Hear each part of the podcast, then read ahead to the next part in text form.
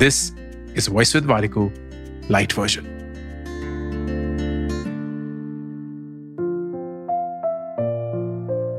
अपने पेरेंट्स के साथ एक हेल्दी रिलेशनशिप बनाने के लिए तीन तरीके।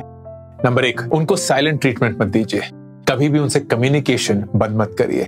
ऐसा हो सकता है कि वो आपसे बात करना बंद कर दे, लेकिन अगर आप करेंगे ना, वो कभी भी अपनी ईगो की वजह से वापस बात नहीं करेंगे। नंबर दो, उनके पॉइंट ऑफ़ व्यू को समझने की कोशिश करिए। उनकी दुनिया बहुत अलग थी, वो जिस दुनिया में पले बड़े, वो बहुत अलग था। तो गोल एक ही है, आपकी खुशी, आपकी स्टेबिलिटी आपकी इज़्ज़त, बात अलग है, ज़रिया अलग है।